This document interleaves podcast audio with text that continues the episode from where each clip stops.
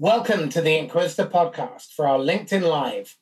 Today, this episode is brought to you in conjunction with my good friends Karen Mangia and Matthew Sweezey from Salesforce. Karen is the Global Customer Experience and Voice of the Customer lead. She's a 3 times best-selling author, for which I'm exceptionally jealous, and a TEDx speaker and a board member. And Matt is the Director of Market Strategy. So effectively, he's a futurist. He looks ahead as to where the direction, way things are moving in the market. He's a Harvard Business Review author. And today they are releasing their latest research, Experience the Shift. Welcome. Thanks so much for having us. We tried to, drink lots of caffeine and get in the holiday spirit here. And we wanted to make sure your audience is laughing in the background there. Excellent. Apparently my singing is awful. Thank you, Thomas. Go to hell. So would you mind just giving 30-second background on each of you? So Karen, why don't you go first?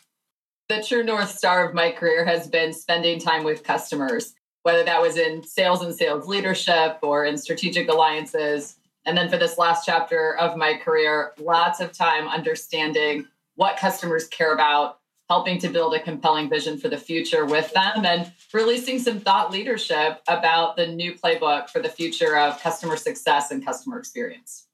I've got to say, that fills my heart with joy because God knows there is a desperate need. I'm of the view that sales and marketing are in desperate need of a bloodbath. So I hope this is the first bloodletting. Matt, you got 30 seconds? Yeah, so focused on the future of marketing and have for most of my career, whether that's been from helping launch brand new technologies in the MarTech space, such as one of the very early employees at a company called Pardot and wrote the first book on marketing automation, and really kind of now working more on forward-looking topics such as experience, outcomes, really kind of trying to help guide some of our largest customers to a better success in the future. Excellent. Okay, so let's deal with the gnarly question of why so few organizations really understand who their customer is. Matt, why don't we start with you? The simple answer is probably because they don't ask enough questions and they don't really talk to their customers. I'd say that may be probably an underlying statement for a lot of issues. But one of the big underlying factors of current today is that consumer has changed so much in such a short period of time. If you didn't have very refined practices in keeping up with that customer, you just lost and you missed out on who they are and how they've changed, and you're not able to keep up currently. Okay. So, Karen, tell me this. In broad terms, where are we headed with this research? What's the outcome that we're aiming towards? A new playbook for success. And, playing on what Matt said there, the only thing that's shifted right now is everything. And what that means is not only the definition of who your customer is, but to your point, Marcus, how you're trying to go to market. And this gives us a great opportunity to take a pause and assess not only who is our customer now, but what experience are we trying to deliver for what purpose, and then really get smart about where and when we plug in to listen to them, to connect with them, to do co-creation, and really go build this new playbook to differentiate on that experience going forward. So before we get into the weeds, tell me a little bit about the research base so that people understand how you came to these conclusions. Matt? Yeah, so we set up a qualitative research study where we interviewed a bunch of customer experience officers and chief customer officers from a wide range of businesses. And through those interviews, we're really able to uncover a lot of amazing insights. But really, we're just sitting down and talking to a lot of very progressive business leaders. Okay. And so one of the principal themes that I see in the research is that this move away from the utterly pointless Net Promoter Score. I know that this has been the holy grail for so many marketing people and HR people for years. I just never resonated with it. And this move to time to value. Do you mind defining what you mean by time to value first and then explain why Net Promoter Score is so last year? Well, I think about it this way. Imagine if I asked Matt today, Matt, do you intend to brush your teeth, floss, and eat vegetables? Do you intend to be healthy today?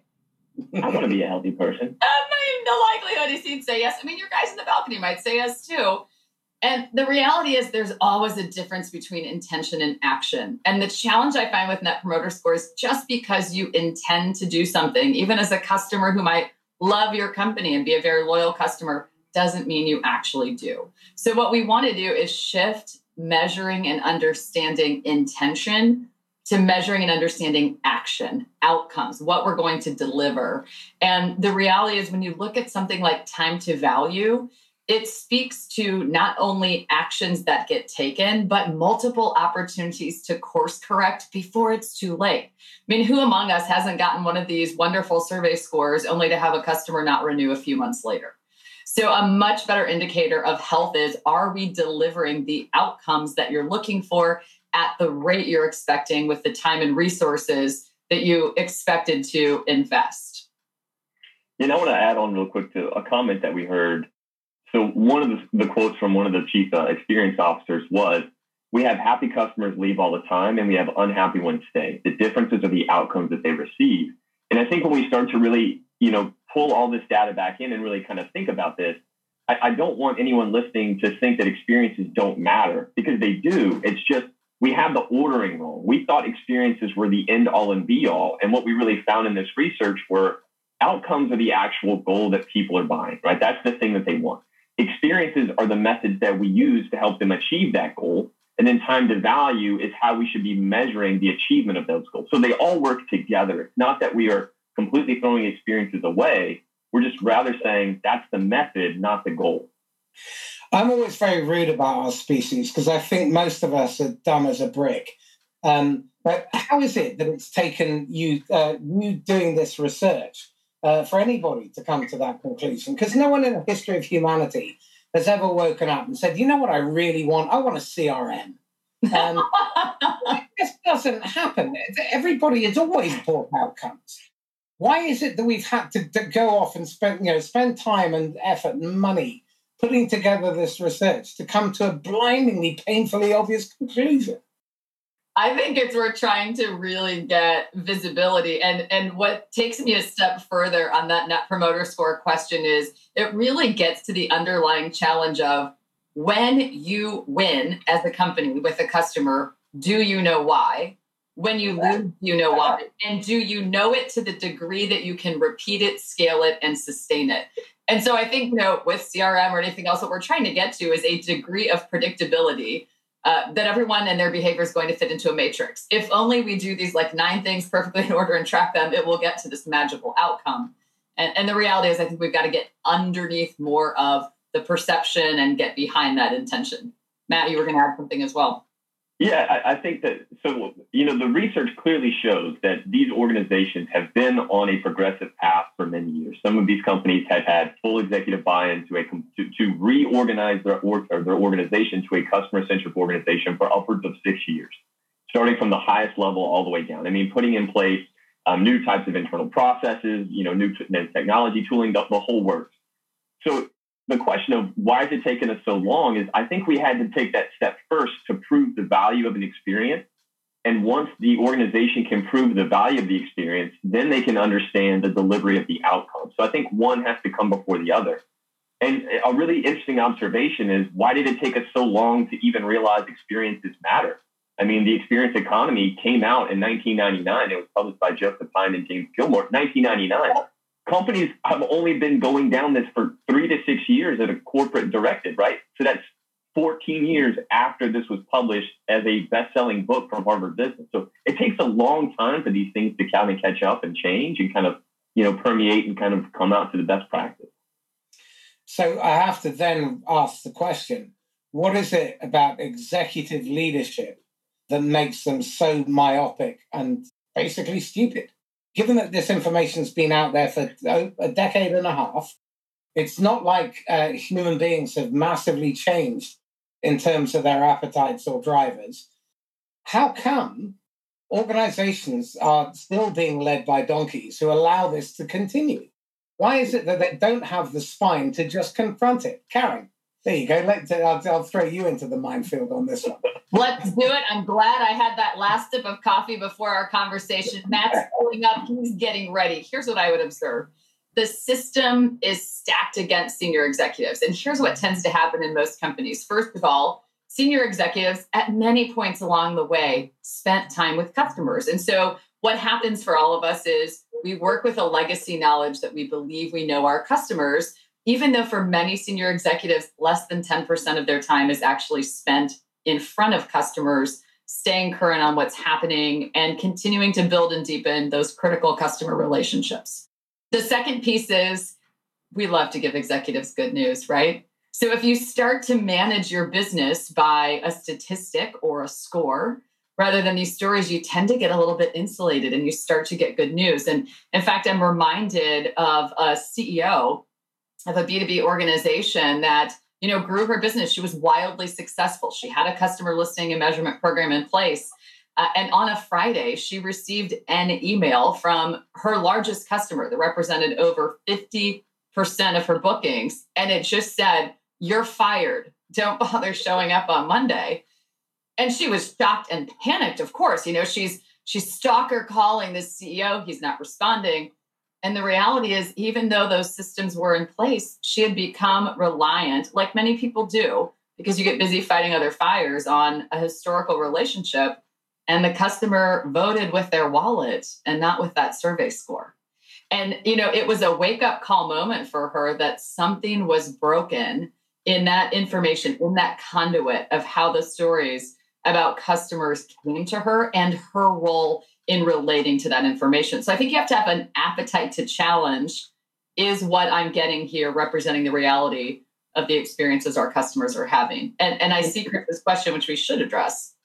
Just very quickly, who should challenge whom? Well, I think, you know, there's a place for executives, you know, to challenge their team to say, is this the complete picture, right? I think it's also a remarkable opportunity for standout leaders to say, there's another way. Some very smart leaders of customer experience and success teams literally take some of those call recordings and bring the recording of the voice of the customer into that C-suite meeting or readout on the trends of scores. You know, bring your customers to life. And what a remarkable way to differentiate and to bring some reality into the conversation. One of the best examples of this is Amy Brown at Authentics. And she brings audio montages of both good and bad customer feedback. I think often you'll find that executive boards, their jaws will drop because they cannot believe the horrors that they're perpetrating on their customers. Yeah. But what I think is also really important is that the executives are out there. Marketing, I mean, the number of times I ask marketing people, when was the last time you spoke to a customer? Oh, we don't do that. I mean, how on God's earth can you possibly run an effective marketing team? Part of the problem is, I think, that marketing is often seen as a means of filling the top of the funnel with leads. But that isn't marketing's primary function. Marketing's function is to put profit on the bottom line. And that encompasses the entire customer journey, from the first time they ever come across your brand to the point where you're putting them in their grave and then you're selling to their children and their grandchildren. So why is it that so few people within the organization are actually talking to customers? Matt? It's a legacy issue. I think one of the other things that we have to keep in mind is market conditions. We have essentially moved from, and we're not just talking about the pandemic market conditions, we're talking about the last 10, 15 years. We have entered a radically new point in time, right? You know, the head of the World Economic Forum made the beautiful statement of, it's not the biggest fish, it's the fastest fish. To move into these, to recreate your business into a modern, efficient, agile, nimble machine is very, very difficult, especially if you're a legacy business. Right? So if you've existed for 100 years, hell, if you've existed for 20 years, you're going to have a technology lag. You're going to have a process lag. You're going to have a lot of things that have to be updated before you can start, you know, really getting on these progressive topics. I mean, just look at how Tesla competes with Mercedes-Benz. Tesla doesn't have any of the legacy issues of historical car companies, hence why they don't operate like a historical car company. But then how do historical car companies operate? All they can do is simply renovate one step forward. Because to leapfrog, to go to where Tesla is such a massive undertaking. It's almost nearly impossible for that legacy company to take on. So I think it's, you know, why are some of these things taking so long? Why are executives so slow to adopt? Because it's just to change management issues, we all know it takes a long time to change legacy process. How much of this do you think, and because I know a lot of the research talks about the employee experience. One of the things that I've observed in my 3.5 decades is that compensation drives behavior. But so often the compensation drives the wrong behavior. The compensation of investors drives really terrible decisions in terms of leadership and management. The compensation of executives drives really bad management decisions. And the compensation of salespeople drives transactional behavior. And, you know, I know in the research you talk about the critical need to build trust, to go narrow and deep, to really understand who your customer is and who they are not, and make sure that that information about customer and the insights that you get is shared. So help me understand why that isn't happening in the main. Well, so first of all, Roderick, I see your comment there, and I resonate with what you're saying. So many times we're at a surprise party, right? We think we're going into a renewal, and suddenly the customer is giving us the news that we're about to break up. And I kind of think about it. We all have these relationships that sort of come to an end or a pause. It's rarely truly a surprise party, right? When we start to look back, there are little signs along the way. I think the challenge is a little bit, Marcus, of what you're saying, which is we're not connecting that entire value chain of all those little signals along the way. And maybe it's an unhappy employee supporting that customer. Maybe it's too many support cases. Maybe it's, you know, time to value is happening too slowly. They're usually little warning signs. I think the challenge is we struggle to connect them quickly enough to take action. And actually, one of our colleagues has done quite a lot of work on employee experience. Matt, do you want to talk about the Forbes research on employee experience?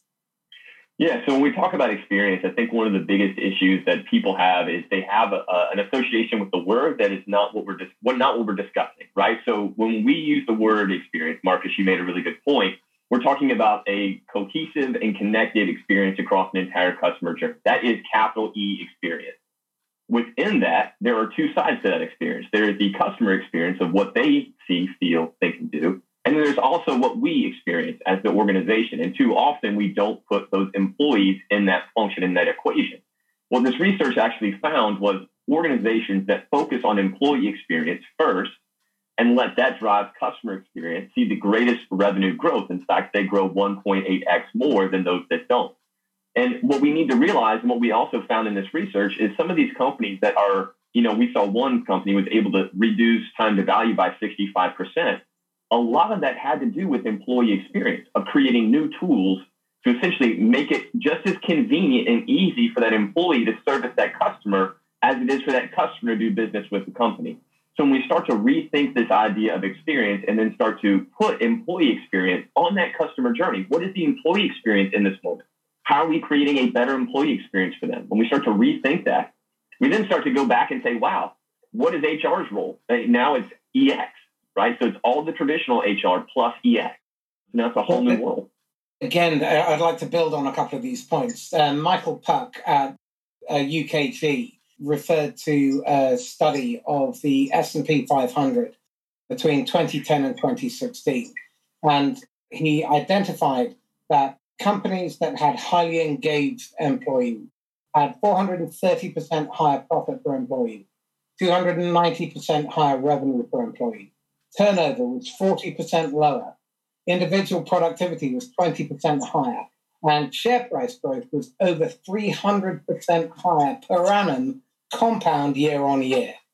Now, when you add to that the fact that in many organizations, there are all these silos and disconnects between different departments. I refer to a fascinating character that I interviewed, Patrick Lindqvist. He is the chief head of innovation for the city of Helsingborg in Sweden. And by 2023, they intend to be the most innovative city in Europe. And he has created a post which is called, I can't possibly translate say it in Swedish, but they're called gap managers. Their job is to manage the gap between the silos. Now, what I'm fascinated by is how many organizations have allowed themselves to atrophy through these silos, through these fiefdoms, And what they've done is they've created these hierarchies and this political landscape. And one of the things that I was really excited about in terms of your research is to move away from the pyramid model to circles, with the user and the customer at the heart of everything that you do, and everything explodes from there. So Karen, talk to me about that, because that to me seems to be a massive shift, but it is difficult work. And I'm not sure that many leaders are up for that. It is difficult work. And this is where the focus on outcome can help. And what was so fascinating as we were talking with these experienced executives and looking ahead to the future, it is this series of interlocking parts. It begins with a great executive sponsor with a vision to operate differently, to build and execute this new customer experience playbook. And outcomes lead to an opportunity to rethink metrics and break down silos in the organization. I mean, think about it. You know, if before we each owned an organizational or departmental goal or metric, and now what we own is a shared outcome that we've co-created with customers, it gives us a rallying point to work together. It predefines how we win together. And in order to really maximize that opportunity to get to that time to value, it means we need a different organizational shape. We have to be more agile. We can't be waiting for this hierarchy and pyramid of decisions to trickle down so that we can go serve our customers. And Matt, do you want to add on more about this pyramids to circles organizational shift? Yeah, it's extremely difficult. You're talking about a complete organizational shift. And if you think about traditionally why organizations were set up in silos, it's because we knew the most efficient way to build something was an assembly line. Take it from one group, give it to the next, they add their part, give it to the next, they add their part. That's how we structure businesses. As we know, assembly lines are no longer the fastest method of creation. Agile methodologies are now the fastest methodology of creation in our current world. That's a massive change in the business culture of thinking about how do we move from simply creating products from an assembly line to reorganizing concentric circles along that customer journey and owning moments rather than owning departments. And inside of that, we're also starting to see experience design guides as being one of the critical factors. We have an outcome that gives us an objective measure because MPS is good, but it's subjective. Outcome attainment is very objective and clear and definable. Then you have these experience guidelines, which now align all of these different groups together. So you've got IT, you've got marketing, you've got service support, you've got your partners, your customers, all collaborating together in these key moments. And it is a big change, and that's why it's going to take a lot of time. I think Chris Westfall's really asked the killer question, which is how do we mind the gap? How do we manage to conquer those fiefdoms and close the spaces between the silos? And I think one of the areas that we have to look at is creating a compensation scheme on the basis of the contribution that individuals, and Matt touched on it there about owning the moment, and the contribution that individuals and teams have on progressing the customer towards the outcome that you and they have co-developed. And you mentioned co-development, and certainly from my experience of working with companies, particularly selling complex solutions, is that unless the customer's fingerprints are all over the solution, chances are you're going to meet a hell of a lot of resistance. You're going to come up against politics. You're going to come up against incumbents. And there's 60% of buying cycles based on corporate visions research end up in the status quo. Now, that's an awful lot of money that you've thrown at marketing, resourcing, sales, pursuit, account management, and all that kind of stuff. That is just thrown up against the wall and it just bounces off. So in terms of putting together a team in order to drive the right behavior through compensation and what you measure, what advice would you give? I know you talk about a success planner. I'm curious about their role in that whole process. There's a lot here. So first off, Marcus, I do want to push back on one of the comments of compensation must be a thing, because what we found was it's not necessarily compensation for some of these roles. Rather, they need to know their impact on these actual metrics. So one of the executives said, you know, if you want to change how a person thinks about a moment, you have to be able to attach the outcome of their actions back to them so they can see what effect they had on that deal, right? Did we help it? Did we create a better outcome? Did we create a better experience? And if that person isn't able to see that impact, they're disconnected. and they don't necessarily feel the ownership of that moment. So I wouldn't say it's necessarily making sure they're compensated, just that there's transparency in what things they do and how those have a positive or negative impact on those experiences that they're creating. I think what you touched on there is that if you create the right employee experience, people feel the work that they do is important and meaningful, and they get the recognition, which again, for many people is important, not for everyone, but then what you get is massive discretionary value, discretionary contribution. And that is where you see the significant difference between companies with highly engaged employees and those who are just mildly engaged or actively disengaged, throwing spanners into the works. So building on that, Karen, do you mind talking about this concept of the success planner? Well, what's so critical, it ties together a couple of things. You know, first of all, you were talking about this gap. And what we see so frequently is that pre-sales promises don't always translate to post-sales results. And part of that is if you have a long implementation cycle or a complex value chain, you develop stranded value along the way. You know, you start to lose visibility to those original promises and business cases. And the reality is there in very few organizations is someone who's accountable for seeing that customer through the contract signing into that world where you get to start to capture value. So leading organizations are trying to work through creating that ownership, creating a guide, creating someone who has visibility. And along the lines of the transformation that we've been talking about, you know, we all feel greater ownership of what we help to create. So when someone like that customer success planner is engaged in the pre-sales process and win, you know, they feel more accountability and ownership, right, for developing that success and getting to that value in the post-sale world. And, you know, we start to talk about silos, and it's very easy for that to happen if different teams design the solution, sell the solution, implement the solution. And so it's designed really to help bridge that gap and to navigate what I refer to as the bathtub effect, right? We win together, we're at a high, we're picturing success. This is going to be the best relationship ever. We go through this cycle where it drops off. It's not going well. It's taking more time and money than expected. And then we begin this long and difficult climb out to the other side. And that customer success planner is really about collapsing, shortening, and eventually eliminating that gap.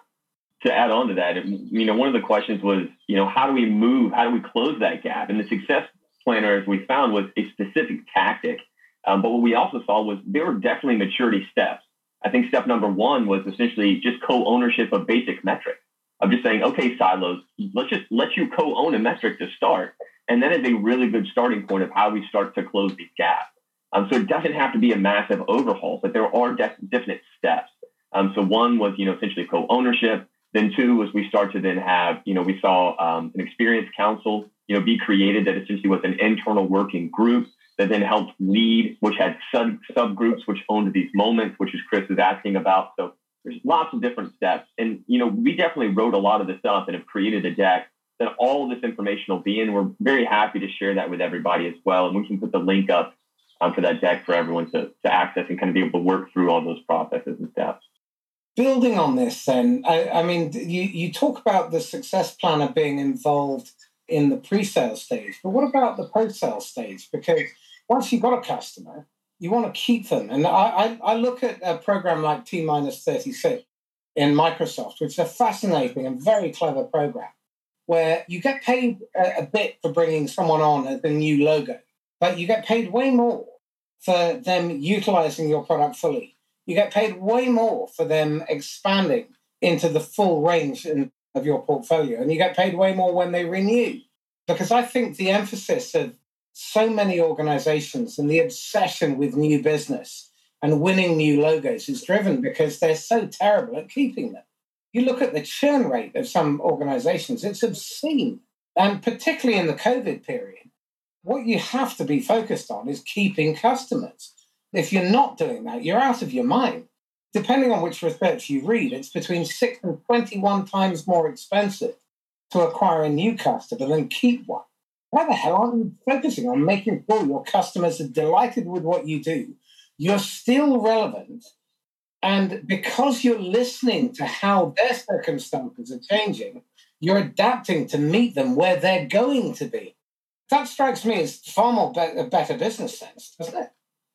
Well, yeah, it is. and the research, absolutely, of organizations thinking about how to be purposeful in selling across the portfolio to keep their existing customers, right? It's a strategy to get to more of that value into those outcomes together. It's also a sticky retention strategy, right? The more invested you are in our relationship, the more that you have with us, the less likely you are to leave in the future. And you can still get that benefit of making the net new sales right now. So this also then comes to this whole piece around mutual accountability and really partnering with your customers, because you don't do something to the customer. I think my definition of partners is you help each other get better. And that means you hold each other to account. When your partners are messing up or they're struggling, you help them. You hold up the ugly mirror. And sometimes you have to confront them. And it means you need to establish right from the off the kind of relationship where you're allowed to confront one another. And you do it in a grown-up, adult-to-adult way. But I think one of the things that really depresses me is how often organizations are afraid to have frank and vulnerable conversations with their customers and with their partners, because this isn't just about vendor selling to customer. More often than not, there is a third party or several third parties involved. And that's where I think you need that mutual accountability. And you have to co-create and you have to hold each other to account on a regular basis. So, Matt, your thoughts on that? Yes, that leads us right into some things that we found in the research, which were really fascinating. And this idea, so first off, co-creation. So if we talk about what are future business skills, I think there's a couple that we all know they're pretty obvious. One is agility, agile best practices. Organizations have to use agile if they want to be able to transition into this methodology. Two are methods such as experience design, human-centered design. And the one that we really saw in this research was co-creation of organizations looking across the entire customer journey and changing the conversation to how do I do something on my customer in this moment to how do I work with them in this moment? And when we change that mindset and look at a very specific tactic, which is quarterly business reviews, we saw some very interesting things happen. So traditionally, a business review is going to happen every quarter. It's going to be a presentation based off of what have you used, what's the penetration, some type of an upsell methodology, just kind of it's a standard practice. What we saw was when people shifted to the focus of outcomes, and even when they were able to break outcomes down into multiple smaller outcomes that then build into larger outcomes, the quarterly business review changed from a quarterly time basis to a milestone basis. And these long presentations moved to one-page business plans. So you now start to have much more frequent work with the customer where, to your point, the partners are making each other better, right? The customer success or customer experience side from the business is guiding the customer as to how to achieve, what do they need to do, keeping them accountable. And so they're working together in a very specific methodology that's much quicker, much faster, and producing much better results. Something that's really struck me, and since I wrote Making Channel Sales Work, it's really got me thinking around the importance of collaboration. I think our success in the future will depend on our ability to collaborate. And if I look at technology, unless you are a Salesforce, but even you guys, you are just one component of the sales and marketing stack. And if you look at cyber, they've got password managers, they've got VPNs, they've got firewalls, they've got stuff for email. And you could be one of 12 or 20 different pieces of technology just in the security stack. I think what we need to also be thinking about is how do we play nicely with our competition? Yeah, I look at how Microsoft is playing with Google, despite the fact that they compete. And they're playing with Amazon, despite the fact that they compete. We really have to get a lot smarter, because at the end of the day, the customer doesn't care who delivers it. What they want is the outcome. So how do we get our egos out of the way? I actually dedicated an entire chapter in Listen Up to that topic, how to take ego out of the conversation. And it goes back to something we were talking about earlier. There is something magical about hearing directly from your customers and partners. Statistics will capture minds and sometimes budget, but stories capture hearts and are really what move and transform companies. And when we start to feel this conflict, I would offer a couple of things. First of all, when was the last time the people who are making the decisions sat down and had a conversation to ask some of these questions about How could we do it better? What's the biggest challenge, you know, that we're trying to solve or could solve together right now? And really hear what's being said. I think the second piece of it is who's in the conversation.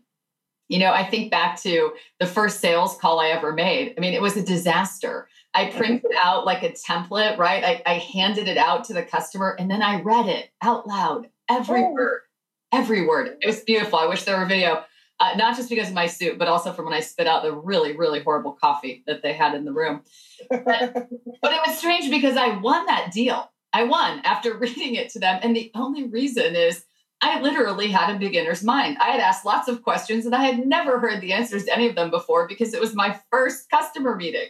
So how do we bring that level of curiosity? And sometimes in what I see in some organizations, and Lincoln Electric comes to mind, they have a whole program where they take people whose job on a day-to-day basis is not spending time with customers and then put them in the customer conversations to get curious and ask questions because they see and hear something different. So it's not just, you know, who's at the table in terms of the customer, the partner, the competitor. It's who from inside the company that could hear and see things in a new way that could be there participating as well.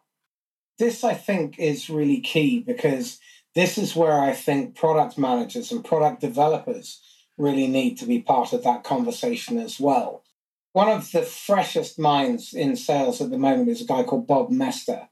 And Bob was apprenticed to W. Edwards Deming when he was in his 20s. And he's a product designer, 5,000 products out in the marketplace to his name.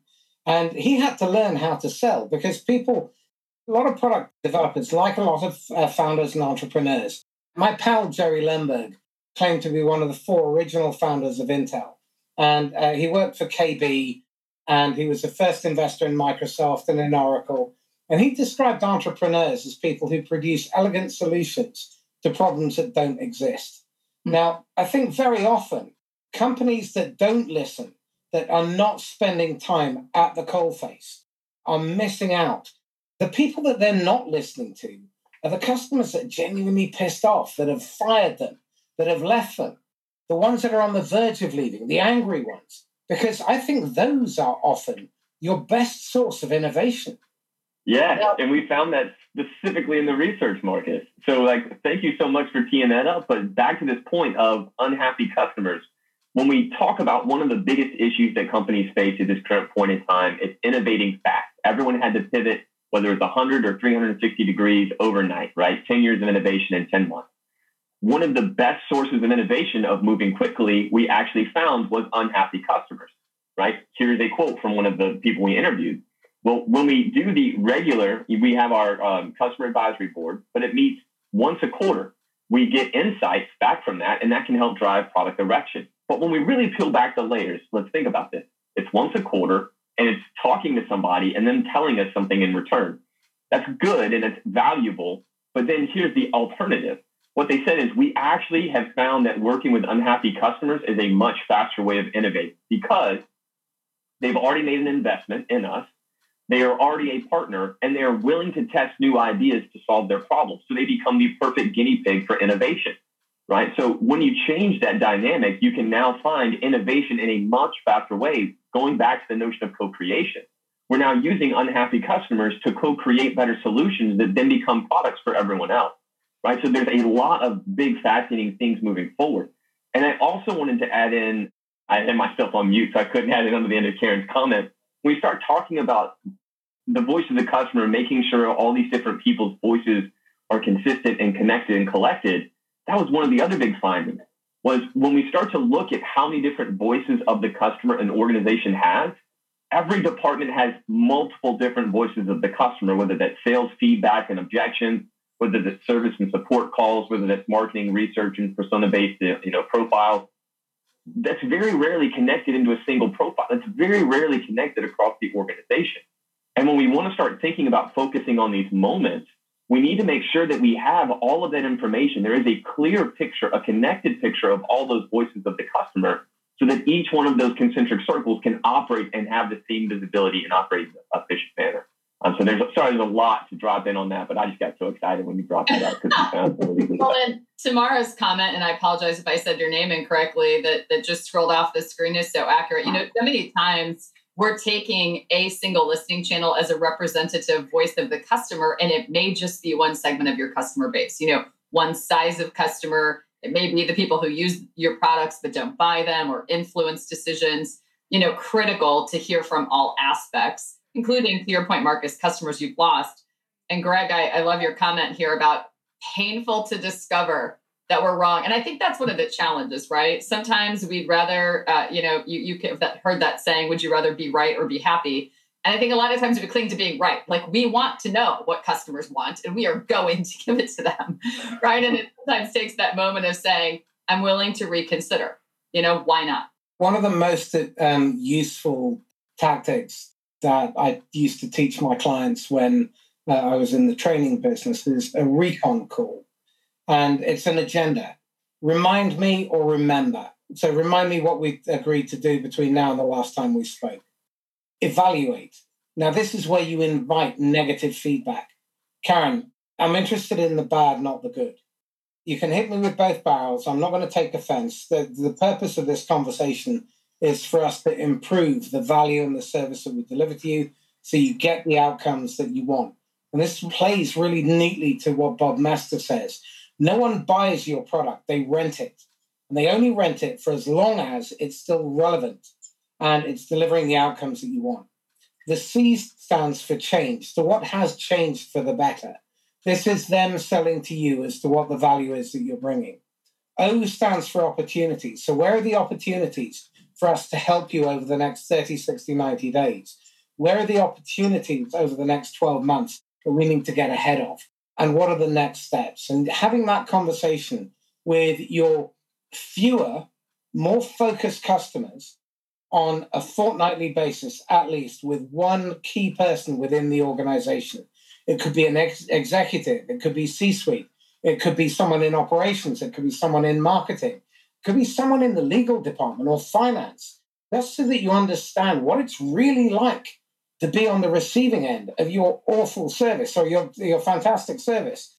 And the problem is that most organizations and most individuals are afraid to be that vulnerable, to invite a kick-in. So again, I think this is something that you need to look at in the recruitment process. I think you need to invite people who have different opinions to you, who are not afraid to roll up their sleeves and get into a knockdown fight. And it doesn't mean that it becomes personal, but what it does mean is that you thrash it out and you're not afraid to confront the elephant in the room. But again, I think there's this corporate cowardice because it's, let's not rock the boat. But I think all you're doing there is you're just laying the seed or sowing the seeds for your own destruction. I know in your research, you've come up with this wonderful formula, which is CS equals EX plus CO over CX. So let's explain what that is. So we'll go to the bloke in the room. Matt, what does that formula stand for? Well, so it's a combination of a couple of different things that we saw. So we actually had one customer say that, customer success now is being defined as customer outcomes over customer experiences, where outcomes weigh heavier than experiences. So that combined with the notion of, we also heard employee experience mentioned multiple times in the research, and then the research that we just conducted with Forbes, showing that employee experience first is the correct step in the equation, driving within CX equaling revenue. So that's essentially what we've seen as the formula. The formula for increased customer success is focusing on your employees first, making sure that we have a dialed-in employee experience. And how we define employee experience is not just bagels in the break room. It's making sure that they have the tooling and making sure that it's just as convenient for them to do their job as it is for the person to do business with us. And then making sure that we as an organization are focused on delivering that outcome that we've promised. And then that we're really using very specific experiences to achieve that outcome. And when that is the formula that the organization uses, that's the greatest revenue potential. So, Karen, let me ask you this. Is it possible to leapfrog straight to outcomes without doing the other bits? Oh, Matt and I have had this debate so many times. Is it possible? Actually, I'd be curious to put that out to our audience that's watching and listening today, because if you have the choice to design from scratch, what would happen if you could start there? What would happen if you could leapfrog these intermediary steps and you know, we think about it as, you know, technical debt in our world, but how would you overcome, you know, these legacy metrics that maybe are not pointing you in the direction of action and having true insight that moves at the speed of relevance? So I'm a proponent for it's possible. So I would love it if someone on the call wants to tell us that they've done that already. But it's certainly something that we like to put out when we're having a conversation with an organization, especially that's either trying to bring a new product or go-to-market model forward, trying to pivot into going in a new direction. It's a great opportunity to consider, could we just start there? And Matt, your thoughts? I'm somewhere in the middle. I have a hard time thinking that it can be completely leapfrogged just because experiences and outcomes are directly linked together. One needs the other because outcome is the goal, experience is the method. So as long as we understand that outcomes require experiences and as long as the organization understands they're both required, and they're both need to be focused, just how we use them and how we look at them changes, I think that it can be done. So I think we can get to a faster outcome much quicker. And here's, I think, the better question that we should ask. It's not can we leapfrog the outcomes, but can we reduce the time that it takes us to get to these progressive ideas inside the business much quicker? So here's what we know as a baseline. Some of these organizations have been going down this path for upwards of 6 years. So if you can essentially just get to a better place in 1 to 2 years where you are focused on experiences and understand that that is important, but outcomes are really the ultimate metric, then you will have leapfrogged, not because you essentially just focused on outcomes, but because you're able to do both of them together in a shorter time frame. So I think that's probably what I would suggest for companies to think about is they're linked together. So how do we really bring that message into the organization? And that's the progressive leapfrogging of let's bring them together, not just one or just the other. Maybe it's that point of entry, right? I mean, are you thinking, you know, outside in, right? Is it outcome at first? And then solve that for customer experience, employee experience. Maybe it's about point. Yeah, and we did hear that from the research. Remember, we did hear from one organization. They said, you know, what we start with is the perfect order and work our way back because that is the perfect order is the outcome that the individual is expecting at that moment. We then take that as the, what I would say, like epicenter of the experience and then start to remove friction as they go concentric circles away from that, right? Because the closer you are to that core transaction, the more impactful those experiences are. So that was kind of the method that they worked on. So I think there's lots of different processes to get there. I just don't want people to walk away from this conversation thinking experiences don't matter because they do. Okay. So it's clear experience matters, but in the end of the day, what the customer is paying for and renting your product or your service for are the outcomes.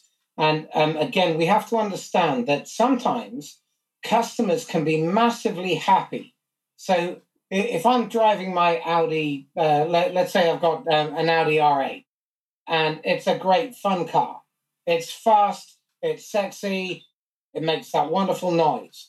And I'm using it all the time. To go down the shops to buy a loaf of bread. I use this car, I love it that much. But now all of a sudden my parents are sick. And my utilization is through the roof, my adoption is through the roof, and I love it to bits. But now my circumstances have changed. And so now I've got to get something that's high, it's got 4 doors, and isn't going to terrify my mother. So all of a sudden, I'm a happy customer. And unless you have been listening to me, I could easily be ditching you as my provider. Now, this is where I think your customer success planner really comes into their own, but also the listening program. And in your research, you have this 6 steps around developing the customer success planning role. Do you mind talking us through that, Karen? Well, you know, it begins with executive prioritization that it matters, right? I mean, I think that's the first and most critical step that we saw in all of these organizational transformations and new roles is, you know, the failure to launch moment is lack of a visible, vocal executive sponsorship, you know, with anything tied to listening to customers, creating new roles, business pivots, et cetera.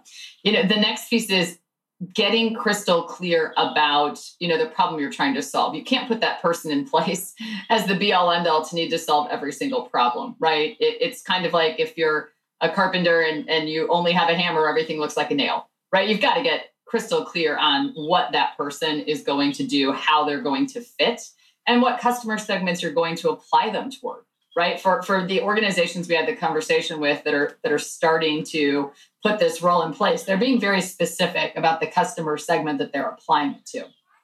Matt, what would you add on for the next steps? Yeah, the next are really reduce friction of, you have this individual and that individual is powerful, but there's also some friction they can't remove that the organization is going to have to remove for them. So such as if you know that your technology is going to require 3 pieces of integration, if you don't have those integrations pre-built, that's friction that's really going to cause friction in the relationship. And that's not friction that success manager can take on. So we need to make sure we reduce that friction from an organizational standpoint next. After that, we then need to make sure that we create guides for this person to follow. So we talked about employee experience. This is really where we start to get into thinking about microservices, thinking about do we need to have micro-skilling involved in these microservices? And then these guides really are there to design and guide that employee to the next best action that the customer needs to take. And if you want to get really crazy and far out, those guides can be tied to maturity models. So each next step is based on where the person currently is in their life cycle. And so it's very personal. Past that, we need to set milestones. So we now need to then break down, okay, based on the maturity of where you are as a customer and based on the outcomes we know you want to achieve, here are the many smaller milestones we need to reach. And then those then become the functional working document of how do we know when to follow up, what are we going to follow up, and then those can become the basis for those one-page business plans.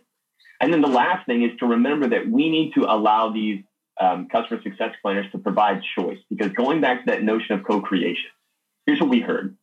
We heard when the success planner gives almost a menu list to the customer and says, you tell me what outcomes you want. And, back to the, the old thing we know of, you can have it fast, you can have it accurate, or you can have it now, right? So it's like, which one do you want? Do you want it fast? Do you want it, best? Do you want it now? So then moving and giving them choice to say, which path do you want to follow? And then that's really what we see is kind of the best combination of kind of how do we start this? And then how do we move it forward and progress it to the next level? I had a really fascinating conversation with Patty Hatter of Palo Alto Networks. And one thing she implemented was outcome-based pricing. Mm-hmm. And in Q4, Palo Alto Professional Services grew their sales by 93%. That's so impressive. Yeah. And that's by listening to what the customer wanted. I think another critical element of this is making sure that members of each different silo are involved in the other team's meetings. One of the things that I've had success with in the past is making sure that other departments are involved in sales meetings. And salespeople, certainly as part of their onboarding and on a fairly frequent basis, actually get to see the product of the work that they have sold. So in a hotel, they have to spend time with housekeeping. They have to spend time with the food and beverage. They have to spend time in front of office. They have to spend time in the back office taking inquiries. All of these different departments need to work together, because at the end of the day, we forget very often that we exist because of the customer, not in spite of them. They're not there as this inconvenience.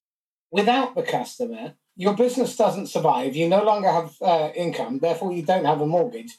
You're homeless. So we really have to make sure that there is this real alignment throughout the teams, really focused on customer outcome. So, Karen, can you talk to me about the strategy of aligning the teams? Create upside. The reality is people love to win and people love to have a backstage pass. And what you just referenced there with Patty and the Palo Alto example, who would not want to be a part of something that's growing at 93%, right? Who wouldn't want to put their name on the win? Okay. Right? Right. In a quarter. So think about how to create upside and bring people in on that to win together. People love to do that. But the other piece is there's some magic to this backstage pass. People love to be invited behind the scenes and then to have the opportunity to help create something that leads to those kinds of results It's fun to win. It's fun to be in on the secret. It's fun to be the one helping create the future trajectory of the company. So create the upside, make it culturally good to make those adjustments. Bring together, the high performing people from different parts of your organization, even if their job isn't core to interfacing directly with the customers, and give them a chance to create, give them the mission, and give them a chance to help you. I mean, I think back over my career and some of the worst problem solving I've ever done, even if it involved customers, were things I tried to solve on my own or with not enough people participating.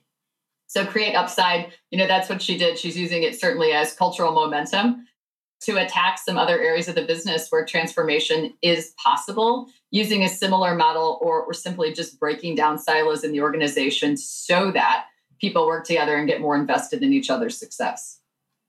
And Matt, one of the things that you wrote in the research is agile isn't optional. Can you go into a little bit of detail about that, please? I think everyone pretty much understands agile is a powerful method. It's a powerful way of working. I think what we've seen in a lot of organizations is the change of really bringing agile out of the IT department and really infusing it in all things. For example, one of the world's largest banks took their entire marketing department. Not only are they following agile practices, they're also following agile structure, agile organizational structure, which is a pod-based structure around key moments. We understand agile is important. I think what we realized from our research was we didn't understand where we were in this adoption of agile. So one of the problems we found was if every department uses agile, that's good. But the problem became when they had to innovate fast and all and then moved into these concentric circles, they all had different languages, different agile languages, which meant they ended up reverting back to a bad waterfall process. So we know agile is required. I think we now need to start thinking about, do we need to have a centralized agile method so that when we do collaborate internally, we all have the same language that we're using, allowing collaboration to happen faster. So depending on where you are on that spectrum, if you don't use agile, you really don't have a choice. I think a simple, easy quote is what you need to think about is today is the slowest day and the rate of change that will ever exist in our future. Every day moving past this day, the rate of change only increases, meaning the need for agile only increases. So if you are not agile, you're not going to be able to pivot fast enough. Just go back to the pandemic. Who are the ones that are thriving? Of course, let's just take out the industries that are obvious. But then look at the organizations across any industry that are thriving, and they're the ones that were able to pivot so fast. And the way they were able to pivot was every one of them will tell you it was agile methodologies that allowed them to pivot, right? So we need to really understand there is no concept. You have to have agile. You need to embrace it. Depending on where you are, is either embrace it, make sure it's in every department, and then three, make sure it's a common language. Okay. So common language, make sure that you're all working towards the same intended outcome, which is to give the customer the outcomes that they want. Make sure that you've got consistency, ensure that everybody is committed, and make sure also that as you pivot, as you modify what you're doing, everybody is kept clearly informed, so there are no surprises, and you're all working toward common purpose, and you have that executive sponsorship to drive it, to make sure that if you do hit a roadblock, then you quickly gut through that. Otherwise, the production cycle, the innovation cycle dies a slow and painful death, and then that sends a horrific message to the customer. Is that fair? That's accurate. Okay. Now, something else that you said, which I think is really telling, is people before process. So would you mind elaborating on that, Karen? When you think about the problem that you're trying to solve, it's tempting to jump straight to the process, either putting one in place or simplifying it and taking it away. And the challenge is when we start with process, we start to lose the human aspect of that design and that problem we're trying to solve. And so when I think about starting with people, that speaks to how we listen, but also really the power and the importance of user-centered design, right? Of this keeping the humans at the center of the processes and not just jumping straight to the fancy new tool or the thing that everybody's talking about. It's really understanding what problem we're trying to solve for whom and for what purpose, before jumping into the process aspects of doing that. And don't get me wrong, most organizations are very process rich and ready for a refresh there, but people really need the motivation of the people tied to that to really go make progress. I think you touched on something in the research as well that I really liked, which is that each moment must be designed. You need to put a lot of heavy lifting and some serious thought into the design, but also into the iterative improvement. And the people who are experiencing it need to give you feedback. And you can't be wedded to your idea. And you've got to constantly be refining and improving. This is just the whole concept. You know, Albert Einstein said that the eighth wonder of the world is compound interest. Those who understand it earn it, and those who don't pay it.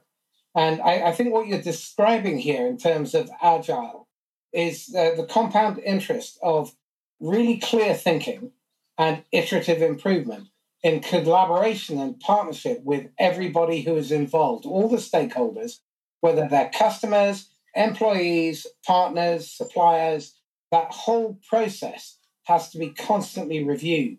And I think one of the dangers is after having gone through the misery of putting all this together, you go, we're done. And you're never fixed. I think one of the challenges, you know, I'm talking to one of my tech clients at the moment about getting investment, and they put the willies up, one of the investors, because the techie geek said, oh, it's never finished. That's not the kind of thing the investor or the executives want to hear. But the reality is it is never finished. But you have to pick your moments when you're going to pick the fight and tell people this stuff. So let's wrap up on this whole process of co-creating with the customer outcomes in mind. Let's delve into those tactics, Matt. Yeah, so I mean, there's lots of tactics. I think the first tactic needs to be the understanding of co-creation is a thing, right? The mantra of with, not on. Are we working with people in every moment? And when we start to then ask the question of who must we work with, that answer is all stakeholders involved in that moment. That may be customers, that may be partners, that's lots of different internal teams. So we need to make sure, first off, we understand it, and two, that we then have the right people in the room to then co-create. The third is then, like you said, is just testing. It's don't be married to your ideas. I think another skill that we're going to have to learn moving forward is facilitation. How do we facilitate these events? You know, so we're going to need to have people who are there in those moments. They're going to be able to facilitate this co-creation to get the best outcomes and keep everybody moving forward. So I think it's pretty simple of, do we understand we need to do it? And then two, are we doing it? Past that, in terms of how advanced do we want to get with co-creation, depends on the method and where you are on the customer journey. So if we break this notion of co-creation out, it's co-creation of everything. So from the very far left, the very early awareness stage, is it user-generated content? Do we have methods that we are working with our marketplace to co-create, to put those messages in the marketplace for us rather than relying on us to do all the message telling and storytelling ourselves? You know, if we start to then look at the sales process and the selling processes, are we co-creating those outcomes with the customer success planner inside of those key moments? Are we bringing everyone together and saying, what do we want to design? What are the outcomes we want? Can we and then delivering those? You know, going to the far end and service and support. You know, do we have methods that we are collaborating with all those stakeholders to help each other out? Really great example is Trailhead, right? You know, we've created a community of our customers to help answer each other's questions. I think the most phenomenal thing about this community is this one simple fact. A quarter of all people in that community have found new jobs, right? So we have not only helped speed up the ability for them to get the answers they need in a very trusted and scalable way, it's by answering each other's questions, we've created a whole new value, which is helping these people get another job. Now, that pays massive benefits for us in multiple ways. One is, if we help you get a job, that's lifetime branding, right? We don't have to like brand ourselves again. We helped you get a job. You remember who those people are. They then bring our technology into those organizations. They then spend twice as much and stay a customer three times as long, right? So when you start to think about co-creation across the customer journey, it takes on different forms and shapes, but it all starts in the same place.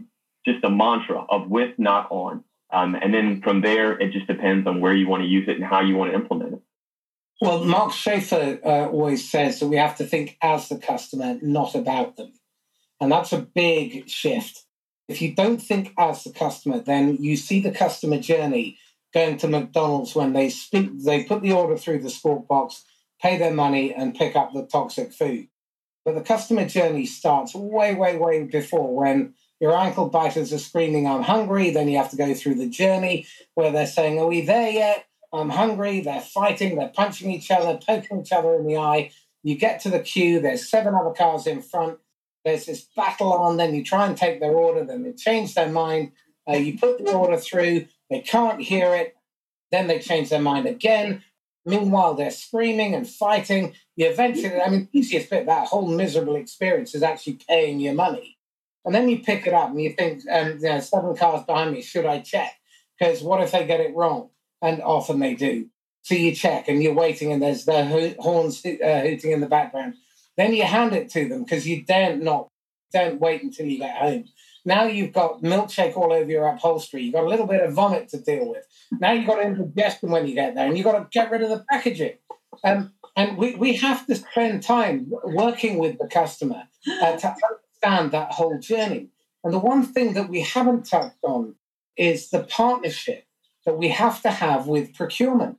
They've never been my favorite people on the planet as a salesperson.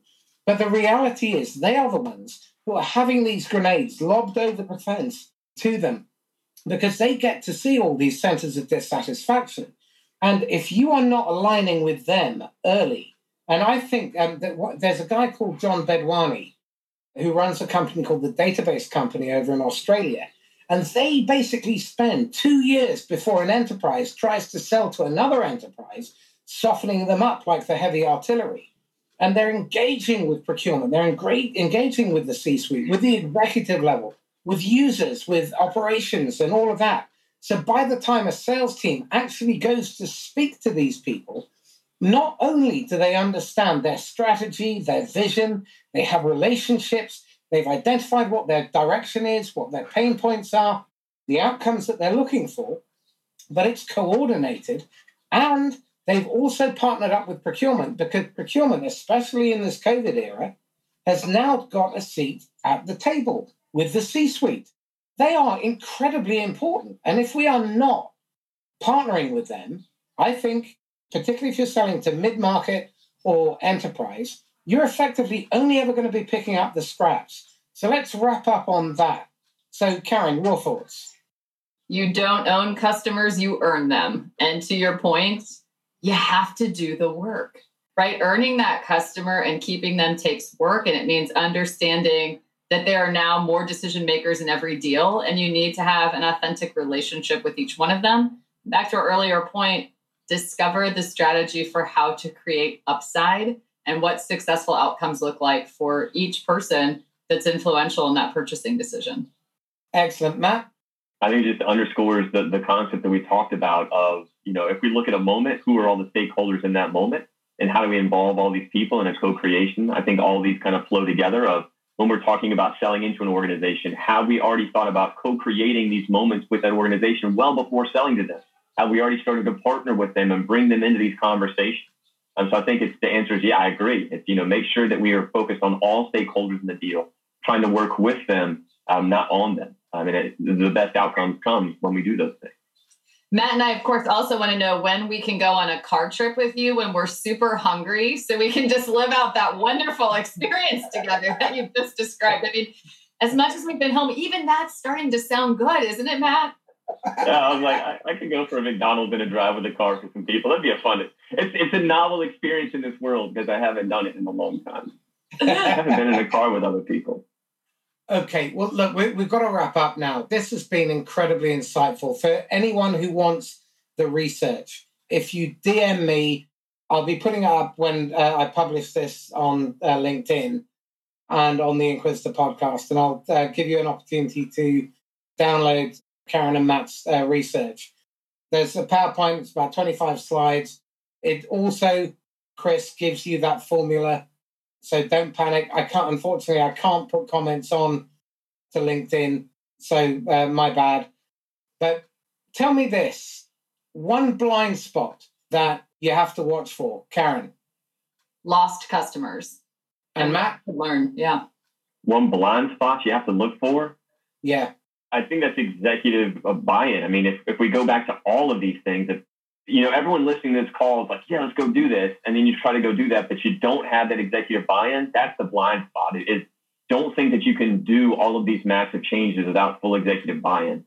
Okay. And how can people get hold of you, Karen? On Twitter at Karen Mangia or on LinkedIn. And Matt? I'm on Twitter at msweezey and on LinkedIn at Matthew Sweezey. And if you haven't read Karen's book, Listen Up, or Matt's book, The Context Marketing Revolution, you are missing out. Both of them are brilliant and well worth reading. And in fact, Mark Schaefer, who is one of my heroes in marketing, said if there's one book that you have to read, it's Matt's book, The Context Marketing Revolution. So, guys, thank you so much. And I genuinely appreciate you coming on. Don't suppose you'd be willing to come back? Always, yes. Thank you. Excellent. So this is Marcus Kauke signing off once again from the Inquisitor podcast.